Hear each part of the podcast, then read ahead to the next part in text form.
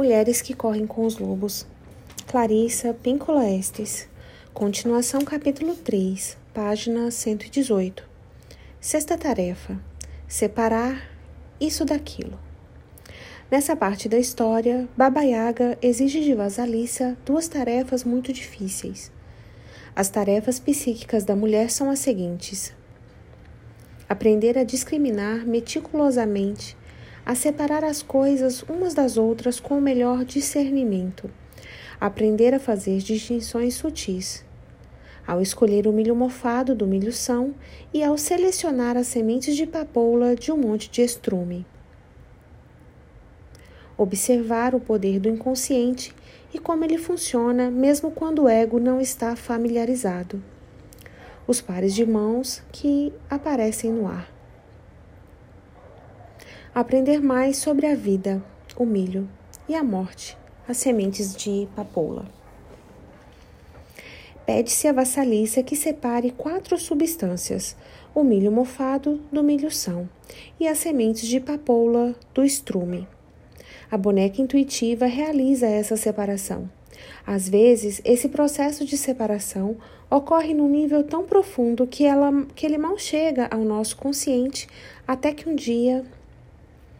A separação relatada nessa história é do tipo que surge quando nos deparamos com um dilema ou com uma pergunta, mas sem que nos ocorram muitas ideias que nos ajudem a resolver a questão. Se a deixamos em paz, no entanto, e voltamos mais tarde a ela, pode ser que uma boa solução esteja à nossa espera ali onde antes não havia nada. Ou vá dormir. Veja com quem vai sonhar. Talvez a velha de dois milho- milhões de anos chegue das trevas para visitá-la. Talvez ela traga a solução, ou mostre que a resposta está bem abaixo da sua cama, dentro do seu bolso, num livro ou atrás da sua orelha. É um fenômeno o fato de uma pergunta feita quando a pessoa vai dormir, com a prática, suscitar uma resposta quando a pessoa desperta. Existe algo na psique, algo na boneca selvagem, algo que fica por baixo, acima ou dentro do inconsciente coletivo que separa os materiais enquanto dormimos e sonhamos. E confiar nessa qualidade também faz parte da natureza selvagem. O milho mofado tem dois significados. Sob a forma de bebida, o milho mofado pode ser usado tanto como inebriante quanto como medicamento. Existe um fungo chamado carvão do milho, um fungo preto bastante peludo que se encontra no milho mofado, que também tem a reputação de ser alucinógeno.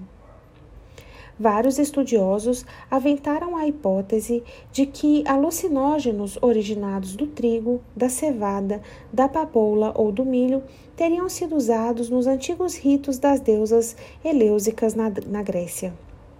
Além disso, a separação do milho que a Yaga pede a Vasilisa, que também que faça também, está relacionada com a coleta de plantas medicinais pelas curandeiras, as velhas benzedeiras que ainda hoje podem ser vistas nessa atividade em toda a América Central e do Sul. Vemos os antigos remédios e tratamentos das benzedeiras também na semente de papoula, que é um soporífero e um barbitúrico, assim como no estrume, que foi usado desde tempos remotos e ainda é usado hoje em dia em cataplasmas e como envoltórios, banhos e até mesmo para ingestão sob certas circunstâncias. Essa é uma das mais belas passagens da história. O milho são. O milho mofado, a semente de papoula e o estrume são todos remanescentes de uma antiga farmácia medicinal. Eles são usados como bálsamos, ungüentos, infusões e cataplasmas para manter outros medicamentos em contato com o corpo. E, como metáforas, eles também são remédios para a mente. Alguns nutrem, outros relaxam. Alguns causam languidez, outros são estimulantes. São facetas dos ciclos da vida, morte e vida. Baba Yaga não está só pedindo que Vasilisa separe isso daquilo, que aprenda a diferença entre coisas de natureza semelhante, como, por exemplo, o amor verdadeiro do falso, ou a vida revigorante da vida desperdiçada. Mas está pedindo também que Vasilisa distingua um medicamento do outro. com os sonhos que podem ser compreendidos no nível objetivo, mas que ainda retém uma realidade subjetiva, esses elementos alimentícios medicinais também representam para nós uma orientação simbólica. Como Vasilisa, temos de escolher nossos agentes medicinais psíquicos. Temos de escolher muito para compreender que o alimento da psique também é o medicamento da psique. E temos de extrair a verdade, a essência desses elementos para a nossa própria nutrição.